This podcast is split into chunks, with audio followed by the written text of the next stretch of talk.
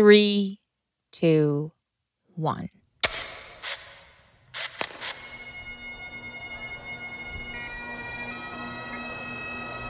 It's Memorial Day, and I'm in Woodstock, New York. It's a town that locals and local gift shops refer to as the most famous small town in the world. Famous for the music festival that happened 60 miles away. The message of the Woodstock Music Festival was clear. Peace, love, music, and ending the war in Vietnam. 53 years later, surrounded by tie-dye, peace signs, and today in particular, lots of American flags, people are still fighting for a story of peace and love, or at least their versions of what those words mean. My name is Mary Poppins, and I live in Beacon, New York. Is your name Mary Poppins? That's it. Poppins. I approached Mary Poppins because she is decked out for Memorial Day. She has on a bedazzled American flag hat with matching American flag sunglasses. Her fit is topped with an American flag bomber jacket. And underneath that, she's wearing a long leopard maxi dress. And of course, the leopard print is red, white, and blue. Well, I love this country, and I love the flag. My father fought the Nazis. And I think we need to realize that this country was founded on peace, love, and belief in God. And unfortunately, a lot of people forgot about God. That's why the country's fallen apart. But I will always stand up for peace, love, joy, and my creator, God. God bless you. Mary believes America was founded on peace, love, and belief in God. Historians have a different understanding of the founding of America. But what's important here is the story she believes, the story she tells herself. Because that is what's shaping her individual perspective. So, what is Mary Poppins' story of America? Well, I believe the story of America, the reason people came here, and not everybody's right. Everybody makes mistakes, but they wanted religious freedom from tyranny. And unfortunately, the nation and the people ruling the nation want to go back to tyranny. And the people that are woke, when you just come out of being a woke state, you're in confusion. But people that are awake know what's going on. So we just pray that those people that call themselves woke, that they wake up and realize if they don't like this country, they can go somewhere else. And if this wasn't the greatest country in the world, why does everybody want to come here? It's because it's the greatest country in the world. It's kind of surreal to hear such an aggressive bedtime story from a woman named Mary Poppins. But this is what she believes is the story of America. And you know what? We're all one race, the human race, and we are not human beings having a spiritual experience. We're spiritual beings having a human experience, and people need to remember this. So we need to get along with everybody and realize we're all the same, we bleed the same, and there's only one race, the human race. And I know that if God had a refrigerator, everybody's picture would be on it. God bless you.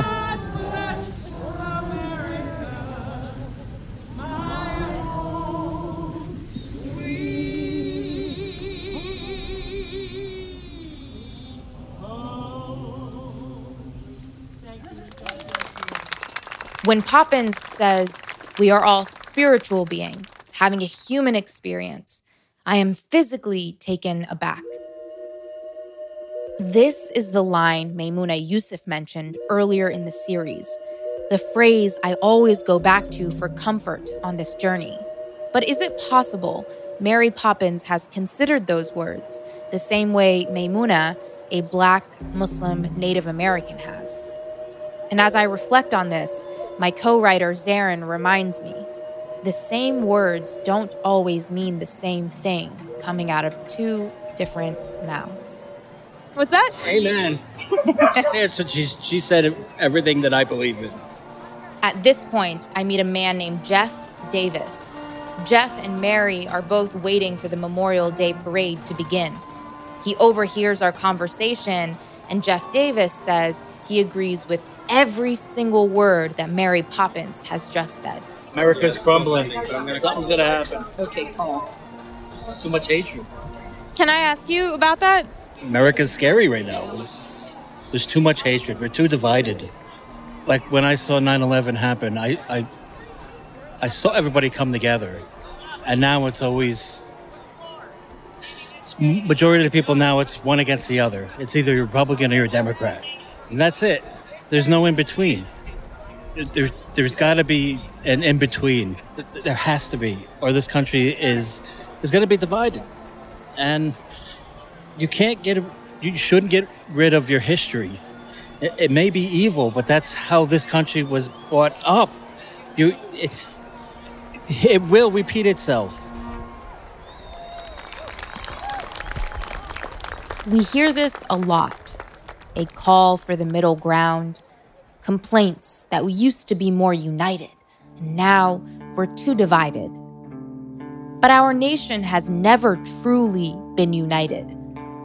Jeff mentions 9/11, and as an American Muslim kid growing up in that era, I witnessed and felt a clear divide. The creation of an us versus them. To many of us in different sub-communities who have been on the other side of Jeff's version of unity, the United States has always been a divided place. And now we celebrate that the nation's collective voices have gotten louder and more stories are being added to our shared history. Knowing each other, really knowing each other, is a major step toward actual unity. And knowing each other also means we have to know if someone's goals actively oppose our ability to fully live and exist as ourselves. So when someone is fighting against your human rights, they have signed you up for a fight, even if you hate to fight. And we have to act accordingly, because acknowledging the fight is how you and me and we can end it. At the end of the day, it's going to be over stories that our conflicts occur, which is why we have to intentionally focus on the stories we are telling. John Alexander Pepys, Charles Benjamin. Seated next to Jeff, listening to every word he's saying, is his son, Caden. How do you speak to your son about the story of America today? I always tell him the truth. I always let him watch the news. I don't hide anything from him. We don't hold the truth from him. We let him know that the world is a dangerous spot. It's not all rainbows and unicorns. At any time, any moment, something can happen. And you got to be aware of that, which you got to keep up in the news. And it seems like even the news has gone so political. I'm a conservative. I'm in the biggest Democrat. I'm in Ulster County. Everything is run by a Democrat, but I'm conservative. I stand by my values. How old are you? I'm 11. Caden reminds me somewhat of my brother Yassine. 11, wide-eyed, glued to his dad's side. Caden wears an American flag emblazoned across his little chest. In your 11-year-old world today, what is your story in America? Well, when I was really first born, I thought the world was like a good place and everything could be okay, nothing bad will happen. This is how each of us starts out. And then we learn stories about the world and about people. And just like Caden Davis, the stories become the world we live in. But as I'm progressing and getting older, I'm realizing what's happening in the world and how it gets cruel. And if something bad like that happens, well, you won't be prepared. And anything could happen at any moment, any time. What is the America that you want to grow up in? Somewhere where you can go to school and not worry about a shooter. I really hope that that is the America that you get to grow up in, and it's going to be up to you guys. It's at this point that a woman approaches Jeff and I, And before I can process what she's doing, Jeff gets up and walks away. But first he says, I don't support you guys. I don't support you guys. That's what Jeff Davis just said to an older woman who's wearing a bright hot pink shirt that reads Planned Parenthood. Mary Frank is an 89-year-old artist. She's also an activist. If you don't like abortion, don't have one, right? Mary Frank is at the parade with a friend passing out handmade buttons she made herself. She sports a few on her outfit. Mary's buttons feature a flaming torch with big, bold text handwritten across that simply reads the word truth. Can you tell me about what you believe the story of America is right now? It's a major disaster for the country and for the world, because it's becoming a fascist country full of hate and obviously violence and crime. And we could be together and do extraordinary things. Hate. It's the same problem Jeff mentioned he was concerned about, too. Mary has her version of hate, and she tells me the hate is a result of fear. And as I watched these two Americans literally cross each other's paths, both expressing to me similar sentiments, but too different to engage, I realized, how can we ever communicate? How can we ever heal if we can't even agree on what a word means, whether that word is hate or, in this case, abortion? It's important to note I write these words the day after the Supreme Court overturned Roe versus Wade. This moment between Jeff and Mary Frank was a microcosm of the current state of our country. It was also a missed opportunity for meaningful interaction because, like Jeff, we so often assume we know what the other person will say. Now, we are a country of people overfilled with opinions and anger, left with no room for nuanced conversation.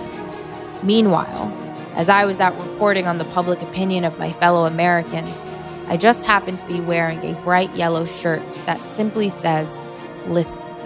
And that seems the best place for all of us to begin.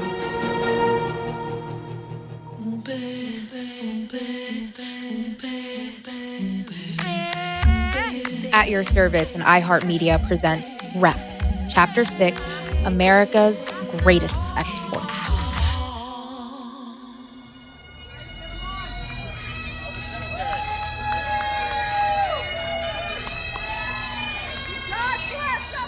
After the parade, everyone moved to the Woodstock Cemetery, where we were all gathered for the Memorial Day service.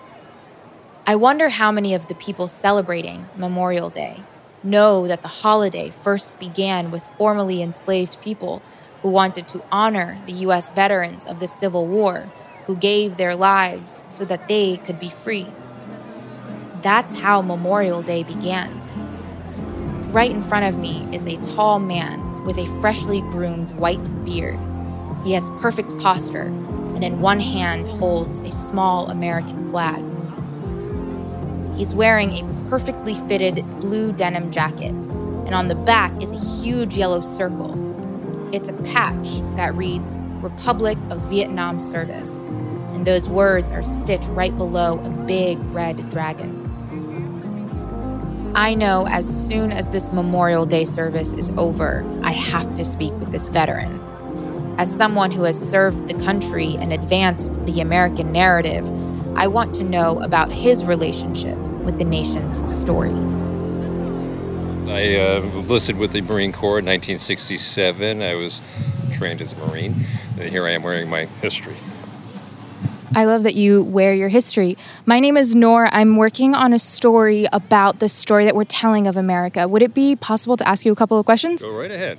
Can I get your first and last name, please? William Charles O'Neill. Well, I originated on Long Island, but I've been living here for 40 years.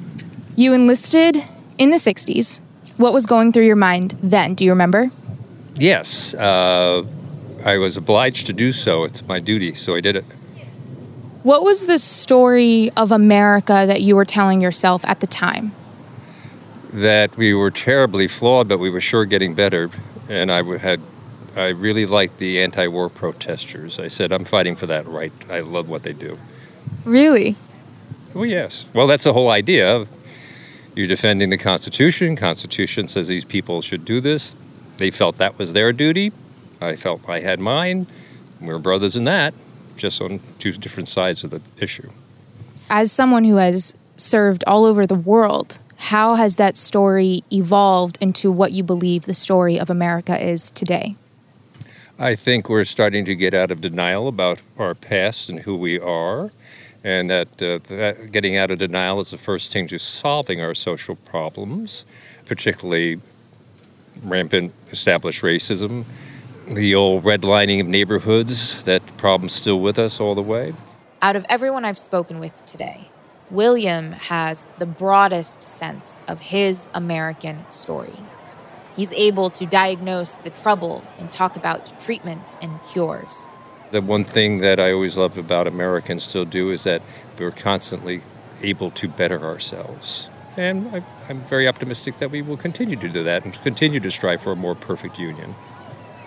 When you were abroad, what was the story of America that the people around you believed who were not American? And what do you think that story that we project to the rest of the world is today?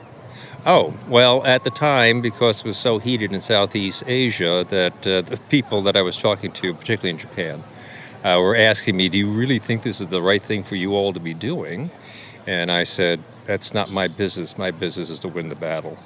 And I'm not going to question by American leaders outside of the country. That's an argument we can have back home. What do I think we project to the world now?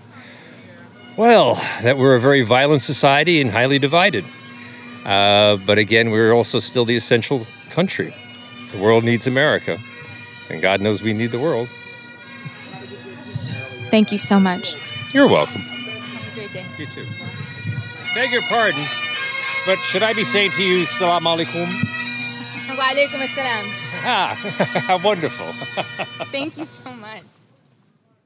William ended our conversation with a greeting of peace, the Muslim one, Assalamu alaikum. And I hope that he learned that phrase from a Muslim friend.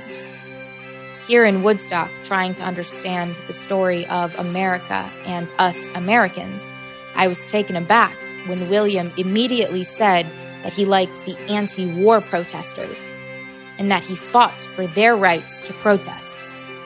This is the story of America and Americans that I'm curious about. And I think that this is where we find the connections that counter the divides.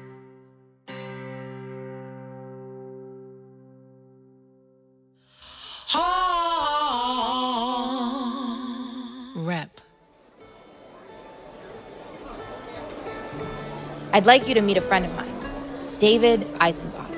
He teaches U.S. presidential history at Columbia University. I first met David a few years ago. I'm friends with his wife, and we arranged a double date at a vegetarian spot in Greenwich Village. The dinner turned into several hours of energetic conversation that mainly consisted of me asking David questions about things I didn't learn in my AP history class. There was one thing he said that totally changed the way I perceive the concept of story in America. You mentioned a phrase to me a few years ago in passing that really stuck with me, which is that the United States' greatest export is its story. What is the story? Story is that you have this place where there is this unlimited frontier, unlimited possibility for creating a society that provides opportunity for anybody, you know, with a gun and with some bravery to go out there and work the land and to take the land. Along with that is a legacy of conquest, a legacy of bloodshed, a legacy of racism, but also a legacy of democracy. And that all of these factors that come to kind of define where America is coming from and where America is still struggling towards are part of the story. But how and why did our country, our story, really begin?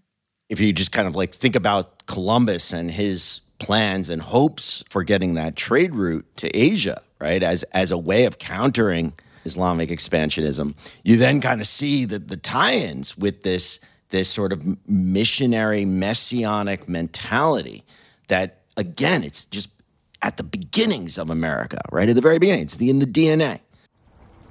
Let's go back to the Ottoman Empire. They've just shut down the Silk Road and the main trade routes to the east. Now, it's far more difficult and expensive for Europeans to acquire their beloved spices, their precious gemstones, or other fine goods. With their standard eastern route closed for business, Columbus is economically incentivized to set out and find an alternate route to the east. And that is how he mistakenly discovers what gets called the New World. He was headed for India, but he missed.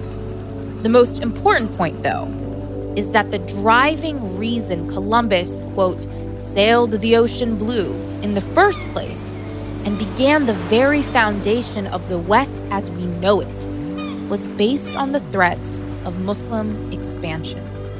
This means that Islam and a fear of Muslims was a primary factor of the foundation of the dream of the West, which later became the American dream. The U.S. history I learned in school omitted a lot of details about our nation's origins. I definitely didn't get any stories about Columbus reacting to Muslim expansion. So, to get more context on the story of Muslims in America, I asked our oral historian, Zaheer Ali. I think the story that we're told rests on three pillars, right? That Muslims are a new people here, that Muslims are a monolithic group that you can easily identify by a singular profile, and that to speak of Muslims and Americans is to speak of two different people. So whatever the story is, I think that's the framing of it, right? And I think that's the container in which most people receive their stories about Muslims in America. Including Muslim Americans? I think we slip into that logic.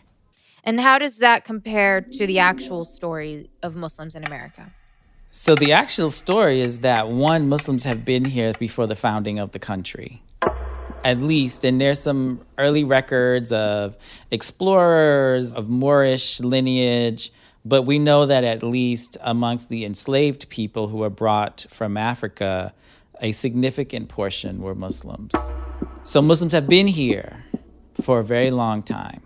We also know that Muslims constitute a very diverse community, that there is no one singular profile, no one nationality, no one ethnicity, no one tradition that you could say this is a Muslim, that we are a plural people that have come in waves over time and still continue to not just come to America, but populate America as Americans. And the third is that Muslims have been integral in the formation and in the flourishing of America as Americans.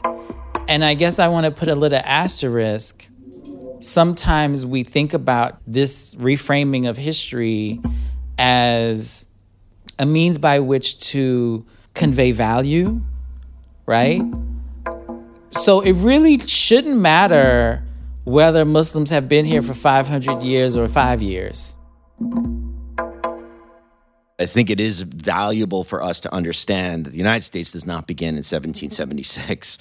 So much of who we are goes back to the early 1600s in Virginia, in Massachusetts, and the relationship of whites with non-white peoples and how that is both creating this legacy of racism, of white supremacy, of vicious oppression and murder, but also a sense of social equality, of political participation, of economic opportunity.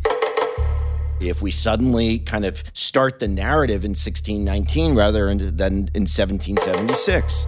If you acknowledge it, then you understand it better, then we can actually have a discussion about history. And out of this discussion and debate about history, A, you're going to learn something. B, you're going to now understand something better about who we are now. So why is it so hard for us to acknowledge a collective history that doesn't erase anyone's truth? Do we all just have different versions of the story? Or maybe not enough. I think that's why it's so important to really consider who is actively engaging in America's story and enforcing it from the inside out, like the military. William from Woodstock, his conviction and his principles, reminded me of another veteran I know. He was the first person I ever interviewed for a published article. His name is Mike Prysner, and Mike became famous for how he spoke truth to power. He's also a veteran, an American who understands the cost of freedom. Indulge me in a trip back to August 2009. We're in Washington, D.C. I'm 15 years old, and I just locked in an internship with a local paper. My first assignment is to cover an event where a United States-Iraq War veteran was going to be sharing an eyewitness report from his recent aid convoy to Palestine. And 13 years later, I've reconnected with him for rep. Meet Mike Prysner.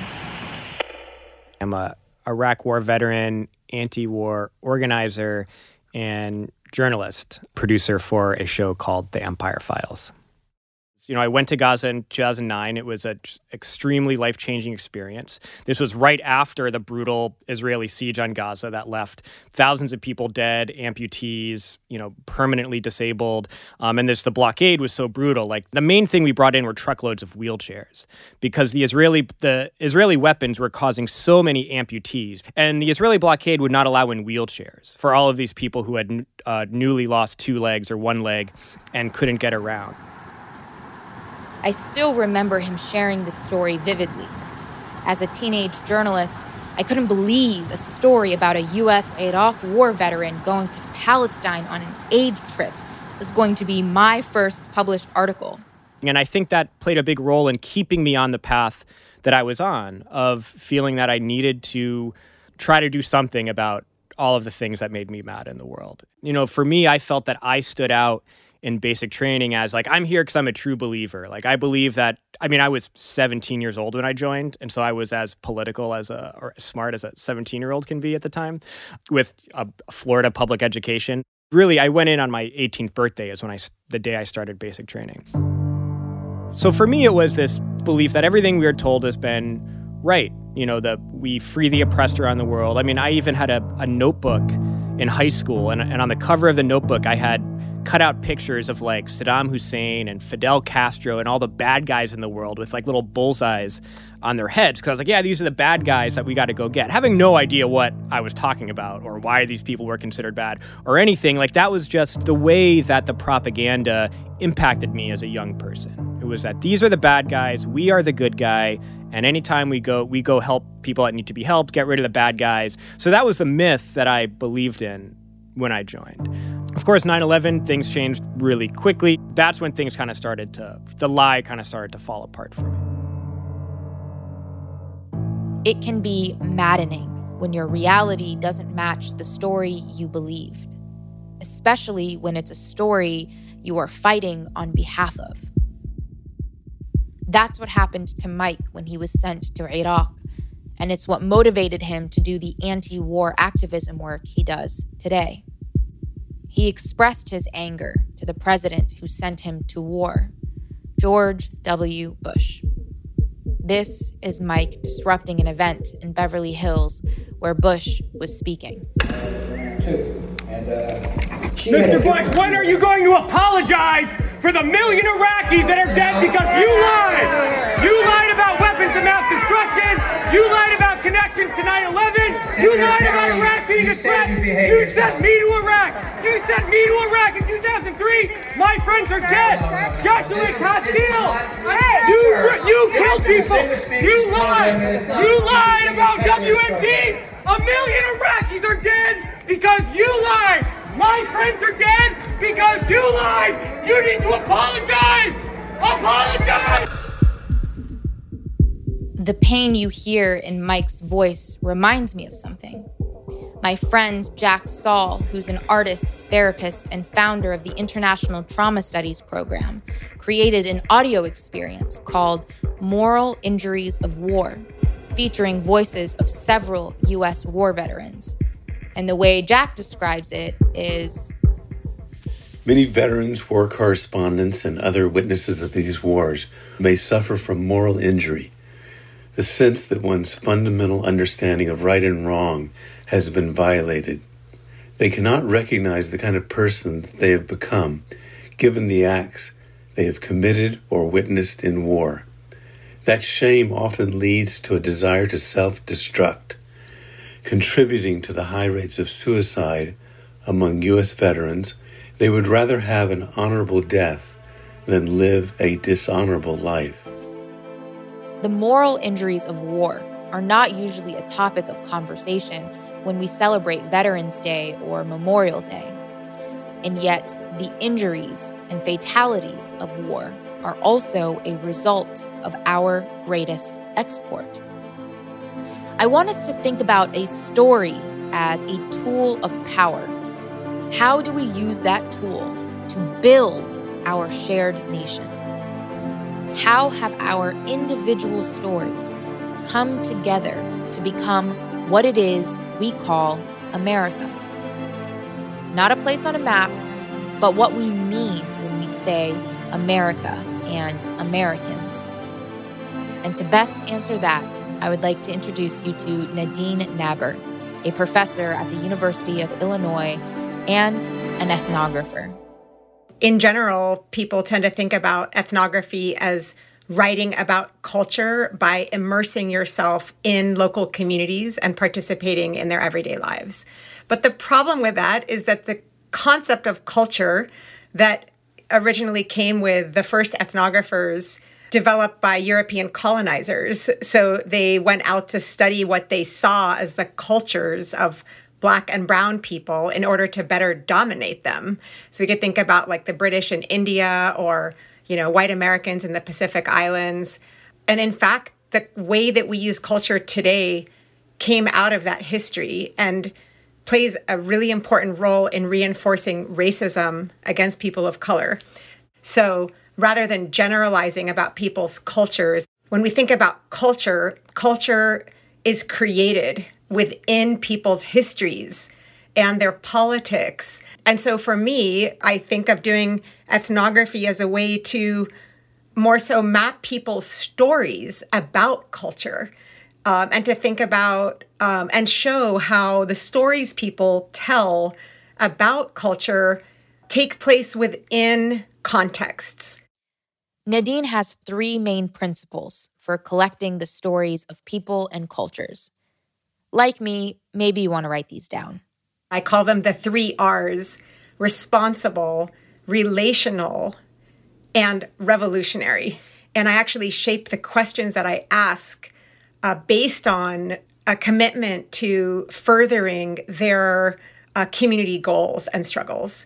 So that's the responsible part. And the relational part is my commitment to view the cultural and political struggles of communities not in isolation, but in relationship to all other communities. And then revolutionary speaks to my commitment to rely on ethnography, to rely on the stories that people tell as tools that can contribute to social justice, social transformation, creating change in the world, decolonization, abolition. So, just really uplifting the power of stories, especially when we're talking about communities that have been grossly misrepresented in our society.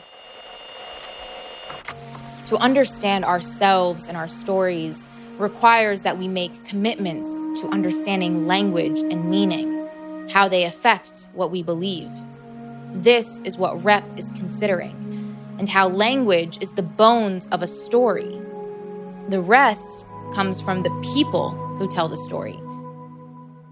The main thing that we're examining in this series is the concept of story and the impact of how we consume and how we tell story. And it's easy to think about story as the things that our parents or our teachers would read to us to help shape and mold our imagination or where our minds were going. When it comes to actually documenting history and archiving culture, what role does story play? And to further that, what role has that concept of story played in building America? I would say that building America is stories. That history involves struggles over the stories that have been told. And I wouldn't say history, I would say histories, because there are always multiple stories told about a particular history. But some stories have more power because some stories are closer or more aligned with the goals and visions of those in power. And then there are the stories that haven't had as much access to power, so we might not know much about those stories. So it's not to say there are just multiple stories and they're all equal. It's that, you know, when we say there that history is, in a way, a struggle or a battle over stories. What is your take on America's greatest export being her stories? I think when I think of the idea that America's greatest exports are its stories, I need to think about the role of America in the world and situate the stories that America has told in the world in relation to what else America has been doing in the world. Because those stories and the circulation of America's stories in the world is tied up in the United States' empire building across the world, and its interventions militarily, economically, and politically across the globe. And so, therefore, the stories that the United States has circulated across the globe, in my opinion, contribute to legitimizing and justifying U.S. global power in many ways. And of course, there are many kinds of stories, and it depends on who has told the stories. But here I'm talking about the dominant stories that the U.S. has circulated. The ones that, you know, become sort of like mainstream American stories, like the story of the American dream, for example. That story is a created story. It covers up the histories of U.S., you know, enslavement and the problems of police violence and the struggles around homelessness in the United States.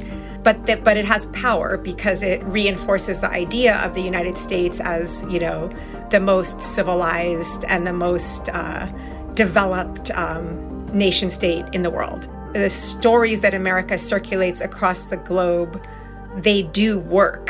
They operate as a form of labor that supports U.S. empire building.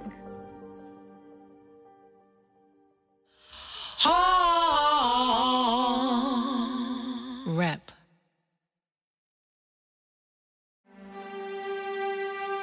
Mike found himself caught in the story and the war machine of the USA. There was the good guy, bad guy story he and his fellow comrades believed, and then there was what he saw on the ground. I was there the first year of the Iraq War. The real intense resistance hadn't picked up yet. It was all just very small acts of rebellion, which really were totally justified. Like, even when we did arrest people or whatever who had weapons or had carried out attacks on Americans, I began to really identify with that, because I realized that if I was Iraqi, I would be doing the same thing. Honestly, maybe a big turning point for me with that was, you know, there was a guy that had been shot through the neck at a traffic checkpoint. So it's the middle of the night. I get to the station where they're holding the guy, and I see this young lieutenant who's the guy that shot him, and this guy was just so pumped up because, like, when you're in the military, shooting someone is, like, a really respected thing because there's this prestige around killing and violence in the military. It's part of the culture. He's like, hell yeah. You know, he was all happy and was like, you know, go find out, like, why this guy's a bad guy. So I get in this room with this guy. He's just on, like, a table, laying flat on a table, no clothes on at all because they stripped him down. And, you know, he had a pretty poorly dressed bandage on his neck, but he had a pretty severe gunshot wound. So this guy was just sobbing, crying, and just saying over and over again, I didn't do anything wrong. I was just trying to go home and see my family. And it clicked that, you know, the U.S. sets up these traffic checkpoints. People have to wait in these really long lines to get through them. It's just annoying. It sucks. You have to wait hours to go through an American checkpoint with guns pointed at you to be able to go somewhere. And so this guy was tired of waiting in line and pulled out of line and turned around and tried to just drive back the other way to try to find a quicker way home. That's when this lieutenant saw him driving away and just opened up on his car. Hundreds, maybe thousands of Iraqis died in this way. People who were doing nothing wrong in their cars and people at traffic checkpoints just decided to open up on them. That was one of the big revelations of the WikiLeaks Iraq war logs that were leaked by Chelsea Manning, was just the massive number of killings at these traffic checkpoints. I mean, this just in the first year. And of course, it got worse and worse. If story is a tool of power, then how did it and how does it contribute to the justification of war and so much inhumanity? It goes back to this notion that we are, by definition, right. It's American exceptionalism. We are the exception to the rule. Other nations have to follow rules, right? The United States doesn't have to follow rules. Other nations have to follow the Geneva Convention. The other nations have to follow rulings of the World Court. We're the exception. We're not a normal country. We're an idea. An idea that's meant to be spread around the world, right? That's part of our mission that God gave us and that we embraced right from the very beginning before there was a United States of America. This is where the idea of manifest destiny comes into play. The term gets coined in the 1840s by a guy named John O'Sullivan, taking, you know, the essence of the American ideology, that God has a special plan for the United States of America, that we are meant to be the bright, shining city upon the hill for the rest of the world to admire and then imitate. And they'll imitate us because of the success of American democracy, because of the prosperity of the American economy, because free trade is the truth, capitalism is the truth, and the rest of the world will eventually embrace it because deep in the heart of everybody in the world, there is an American yearning to be free. They just have to be liberated by themselves in imitation of the American Revolution. The ugly side of that is anything that stands in the way of the success of the American experiment is, by definition, if God wants us to win, it is evil. America does not treat its enemies like normal countries. All of our enemies are by definition evil, right? They are working against God's plan, and or they are crazy. They're insane, because how could you possibly defy God's plan and the truth unless you're insane? So that's why we have crazy, evil, bad guys as our enemies always. The funny thing is, the world knows the story, the real story. The world isn't fooled by this notion that America is always right. Only Americans are fooled by this notion. And that's our problem. We think that the world actually believes our lies, right? Even before there was an America, I keep on telling my students, there was this notion of manifest destiny. There was a notion of we are white, Native Americans are non-white, and we are justified in clearing them out to fulfill God's mission. And then when we start enslaving Africans, we are white, they are a threat. We have guns, they don't have guns. America's obsession with the gun is intertwined with its racism. And so all these things are connected. This is where I think politics and pop culture as a part of the story machine play a huge role in who we as Americans believe are good people or evil people. One of the conversations I've been having with my Baba a lot these days is the difference of American media coverage of Russia and Ukraine versus our coverage of Iraq, Afghanistan, or even Palestine, Syria, and other countries in the region. I asked Mike about this, both as a journalist and as a veteran. Well, clearly, the biggest difference is racism, anti-Muslim, anti-Arab racism, I mean, which is so much a part of American wars. You can't just declare war on a country and expect everyone to politically agree with it. I mean, you have to demonize the people that you're going to fight. You have to dehumanize the people that you're going to fight. And I think that's the big point of the racism that we are indoctrinated with in the military and as a society, is you want to see the death on our side as different from the death on the other side. So what role does this story play in the daily lives of Americans? Yeah, I mean, I think that it of course affects everyone, whether they realize it or not. I mean, when I was mentioning all the realities of American life and poverty and discrimination and all of these things, these are all things that exist because we're kind of told, you know, there's just not enough money. Like, how can we forgive student debt? How can we give Medicare to everyone? Like, give everyone free healthcare? Like, how are we supposed to afford that? Yet there's just unlimited money for war, for the Pentagon.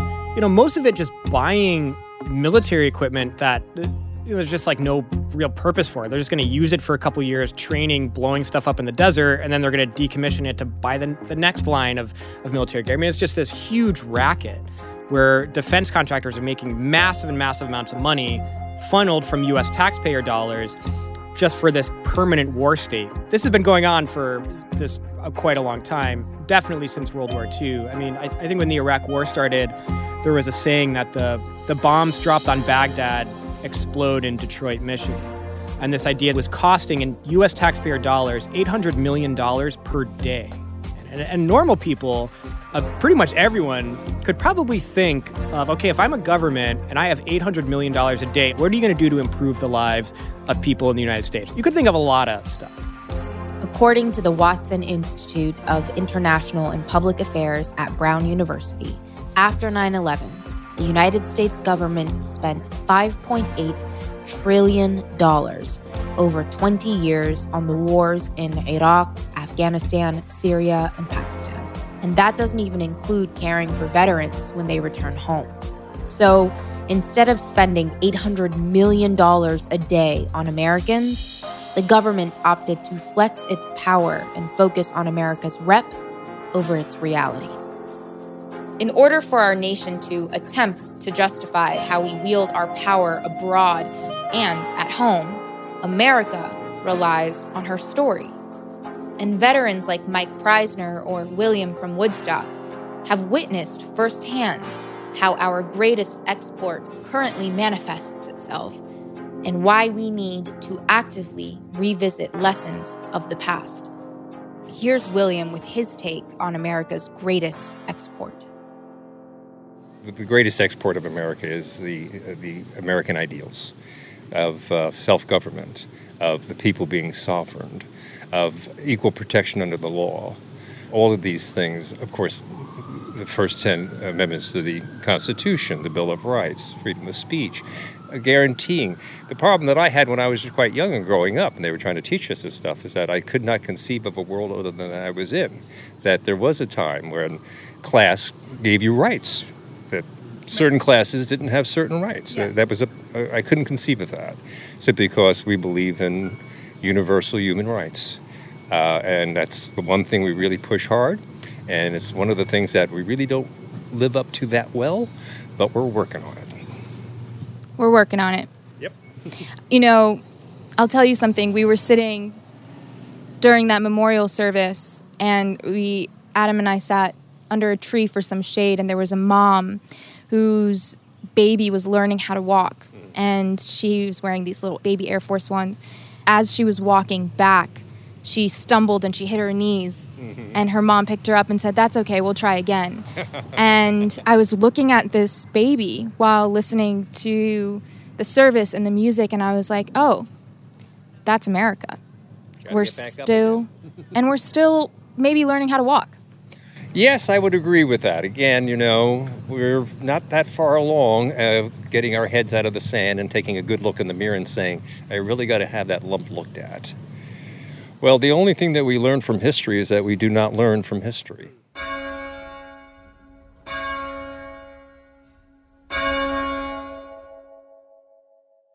I've been thinking about what my new history professor, David Eisenbach, said. The world isn't fooled by this notion that America is always right. Only Americans are fooled by this notion. So, in rep fashion, I have found myself in different parts of the world while examining America's greatest export. And I've decided to check in on the story. When I was a child, the American dream was amazing, no? Growing up in Morocco was also seeing the U.S. as the country where everything that was cool at the time came from. I never heard a single bad thing about America when I was younger.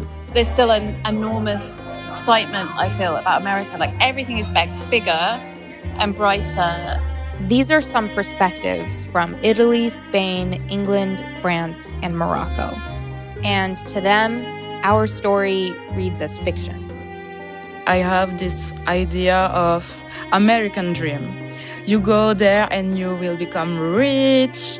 I saw that the people that get rich when they go to America was the white ones. So now we are seeing like a lot of African descendants that are poor. It's most like an American nightmare. The most important thing that I see in America right now is the symbol of an extreme capitalist system that reached its limit and is about to collapse. The education there, I can't talk about it without being mad, because how can people that finish high school can get to the university they want? They had to pay like thousands and thousands. You feel like, okay, it's all about appearance, and then there's the violence. Everybody could get like so easily a weapon. And I would say America to me now looks very scared. I'm running backwards as fast as I can. Everything from kind of abortion to gun laws. The American brand is always about progression and moving forward. That's not what it looks like now. I think United States are a sort of human tragedy. I'm like, whoa, for example, the big cars. I'm like, why do you need a big car like this? Can you take like a smaller one? When you break it away, you've got incredible communities. And right now you're so polarized. And for me, the only way I can see America working is by breaking it up. Because the differences are so huge. America is driving me crazy. Like the contradiction, they're driving me crazy, and I can't even sleep on it. I would like to call all of you guys and ask you, why are you still there? Why are you not putting up a revolution like you have to? To be engaged in revolution means we need to recalibrate the story we are fighting for and what liberation could be. What does liberation mean to you in the context of the story of America? My hope would be that, you know, stories for the purpose of liberation would not only be about dismantling oppressive ideas or stories, but also guide us towards building an alternative world, alternative ways of being and existing in the world beyond war and colonization and racism, stories that can uplift and guide us around what it means to care for each other. I do believe that story is the United States' greatest export. And right now, the one Americans are receiving versus the rest of the world doesn't line up. Americans aren't even grasping at understanding the same story. Nor do they recognize that it's multiple stories that are braided together into one breathing, living story. And I think that's because many of us are not actively engaging with the power dynamics between the different stories being told in our country. And this is exactly what I'm investigating in REP, how to decode power and uncover the actual stories taking place on every level of our lives. I'd like to introduce to you what I've been calling the 3 Ps: politics, pop culture, and public opinion. A trifecta where each P serves, strengthens, and emboldens the next. They are a dynamic. And so, with any living, breathing story, when you can identify the 3 Ps in the narratives you tell and receive, they become a new instrument for you. When you open your mouth to share a story, or when you turn an ear to hear one, like music, the 3 Ps gives the story shape, a way to hear it more intentionally and connect it to the stories you've heard before. It's with the 3 Ps, I believe, we can all move a little closer to a more authentic, nuanced version of who we are as a collective. We can better hear each other sing our truths. So, next on Rep, we dig in to the first P, politics.